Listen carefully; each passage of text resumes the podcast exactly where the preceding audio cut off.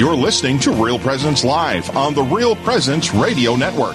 Join in the conversation on our Facebook page or on Twitter. And be sure to like and follow us for more great Catholic content. Now, back to the show. And this is Real Presence Live. Hey, if it's if you're looking for something to do tonight at the University of Mary in Bismarck, there's a basketball game going on between the Fargo priests and the Bismarck priests. Uh, it's an event really there to to raise money for Catholic education, and the winner, the winning team, gets a pretty good pot going to their diocese. Uh, so that game is tonight.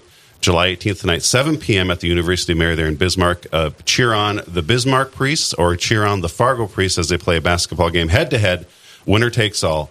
Uh, again, 7 p.m. tonight at the McDowell, McDowell Activity Center. And this is in honor of Monsignor Wald, who's a beautiful priest here. I worked for him for a couple of years at Holy Spirit as youth coordinator, and he was also the, the pastor there in Jamestown, pastor in many parishes across the diocese. Absolutely. So join that tonight. Again, University of Mary, 7 p.m um, at the McDowell Activity Center tonight, basketball game. We're going to move into our next conversation here with Christina Lar. Good morning, Christine. How are you? Good morning. Doing great. Yeah. How are you doing this morning? What's, what, what are you up to this morning?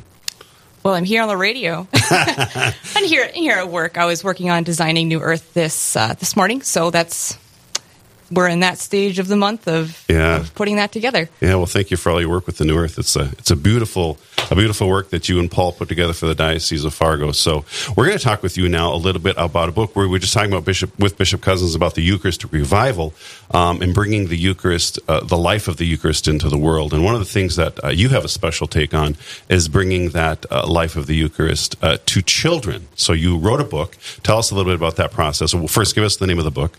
The book is Candle's Great Feast. So it's about a little candle that uh, that goes to mass. So he he starts his life, so to speak, in in the dark corner. And I thought about how you know candles are supposed to be lit; they're supposed to bring light to the world, and how how hard it would be for a little candle to be in the dark. And so um, he gets he gets brought to uh, to to mass, and then he's lit by um, on the altar and uh, meets Jesus at mass. What was your interest, inspiration for starting the story? Go back all the way back to the beginning, where it's like, I have a thought. This is a crazy thought. Like that point, where how did this start? Sure. Yeah, I was.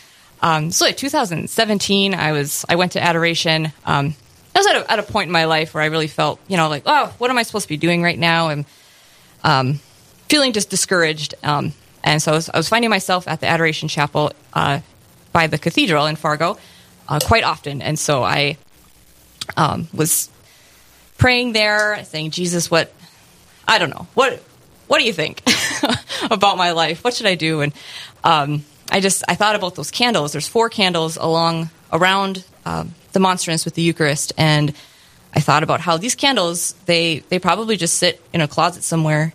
And then when they're lit, since it's a perpetual adoration, once they're lit, they're probably just lit for the entire time that they're alive, so to speak and uh, they get to spend their entire life with Jesus. And how beautiful that is! It is. And it's like, well, that's what I'm called to do. But then I also kept thinking about the candles, and so um, that's that's where the story came from. What a what a beautiful uh, reflection. You know, I, I, as as a cradle Catholic, you know, you see these candles on the altar, and you you take some of these things for granted after a while, and and just what a what a beautiful thing they are, and how important it is. I know as as serving mass when the candles aren't lit, we we stop the mass to to get the candles lit uh, it's so important on the altar, and and what a refreshing way to bring the significance of that light uh, to, to to light. Did you uh, did, did you do some research on candles, or the history of candles, or the making of candles, or, or what was the next step in, in writing the book? Uh, not really. I didn't. Yeah, I didn't research candles in particular, but mostly I the I wrote the rough draft of the book there in the Adoration Chapel, and then it sort of sat in a drawer for two years. But every time I'd go back to the Adoration Chapel, I'd always remember, you know, kind of how much fun I had writing that. And so, and I just felt Jesus was nudging me and inviting me to pursue this in whatever way that looks like. And so I, um, I started researching how to publish things, and I eventually decided to self-publish. And so, I had to find an illustrator that that I, I really, she did a phenomenal job. Um, and uh, yeah, I mean, I think the biggest uh, the biggest challenge to the whole process was um, just taking the leap, especially with self publishing, and you have to find an illustrator and you have to, to, pay them, and so it's kind of a big investment up front. But um, I really felt that the Lord was inviting me to this to to take a risk and to go on this little adventure with Him. So um, it's been a it's been a beautiful adventure so far. And so this is a fully illustrated chi- uh, children's book. Um, as you did when you worked with your illustrator, were there conversations you had? Well, okay, I want it to look like this, or I want you know how was how those conversations go with the illustration? Yeah, they for the most part, I did a sort of storyboard of here's this text goes with this image, and um, but I didn't give her too many specifics. I just I wanted her. She's like you're the artist. You go figure it out. Um, and she did, she did a great job. We did little tweaks together, but for the most part, um, yeah, she there's there's actually one moment where she asked me what you know. Do you have a preference in what the church looks like, the architecture, these sorts of things? And I'm like, not particularly. I want it to be beautiful. Um, and she said, "Okay, great. I have an idea. I'm going to write. it. I'll have a sketch for you." And there's a story behind this. Okay, great. So I was really excited for this story to come out. And so she she based the the church off of a church that was in Chile. That's where she's from. Um, that had actually burned down. And so she was able to take the images of this church and you know in a way to keep that architecture alive through the book. And I was like, that's perfect. That's what I want.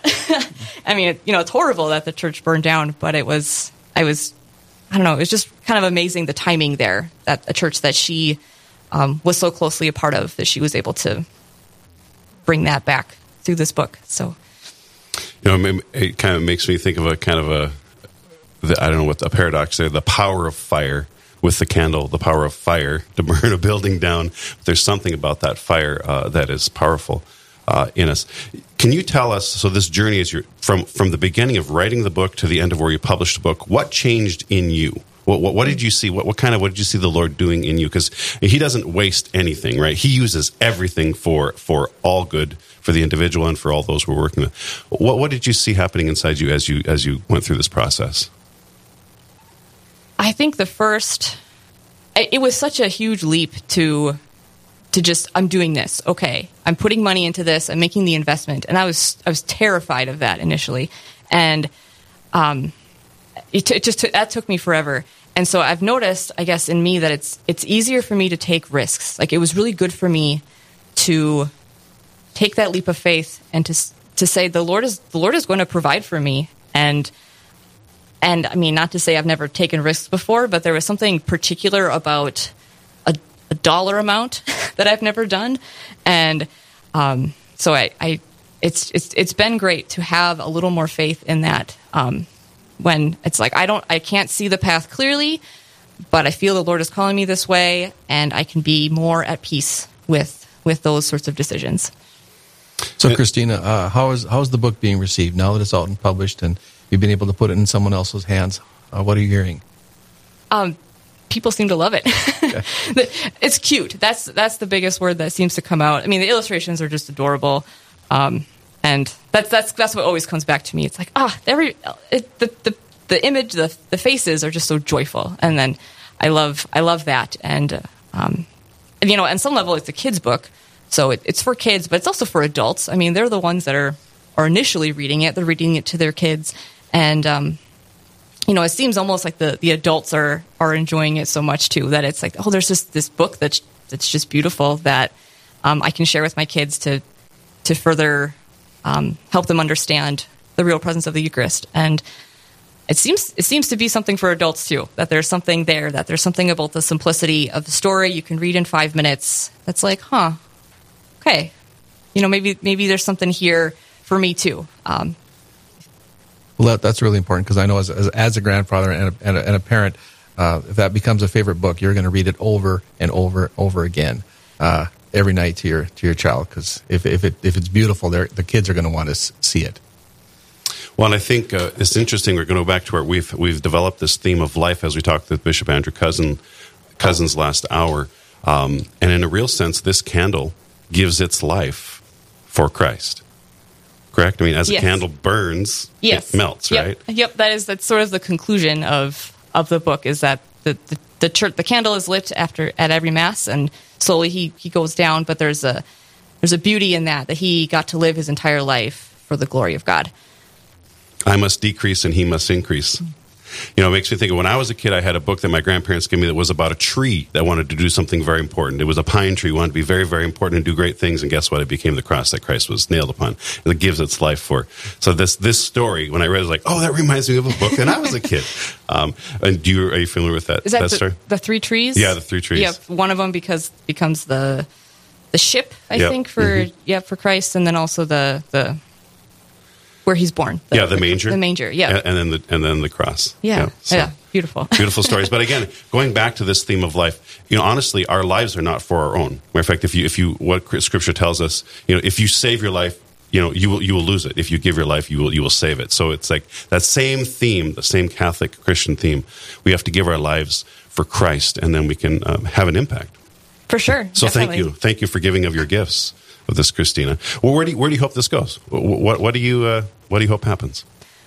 Well, I hope people get a chance to read it. Um, I hope they get a chance to share it with their family and their friends. Um, yeah, I mean, it's it's it's not complicated. It's it's something. Um, it- it's it's just you know it's just a it's such a it's a little taste. You know, it's like to draw people into like, wow, Jesus really is here. He really he really cares about us um, in a very intimate and personal way.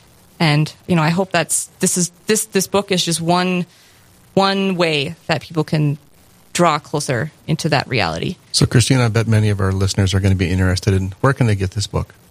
Oh, they can get it at Hurley's in Fargo. They can get it at Holy Family in Fargo. Um, a couple other bookstores I know in Bismarck, um, and but also on online. It's on Amazon. It's on my on my website christinalar.com. Um, if you are a parish, uh, I, I'm having discounts for parishes so that they're able to get it if they want to buy uh, multiple copies for their for their parishioners. Um, so that's on the Fargo Diocese website. Um, yeah. And, and again, the, the title is Candles Great Feast. Candles Great Feast. Yep, Yep. if you go to fargodiocese.net forward slash revival, so fargodiocese.net forward slash revival, um, you'll see it there under the resources, Eucharistic resources for kids, and there's a, a bulk discount there for, for that book. So Christina Lar from the Diocese of Fargo, working in the Office of Communications, and also an, uh, an author of The Candles Great Feast. Thank you for being with us this morning. Thanks you for having us. All having right, me. folks. Uh, we're going to step away for a little break and come back on the other side of this break. We're going to have a little more chatter. Just uh, Tom and I are going to banter about all things important, I guess. But uh, don't go anywhere. This is Real Presence Live. This is Real Presence Live, where the focus is not on the evil around us, but on conversion and mercy through the good news that is always good. We're local, engaging, and live on the Real Presence Radio Network.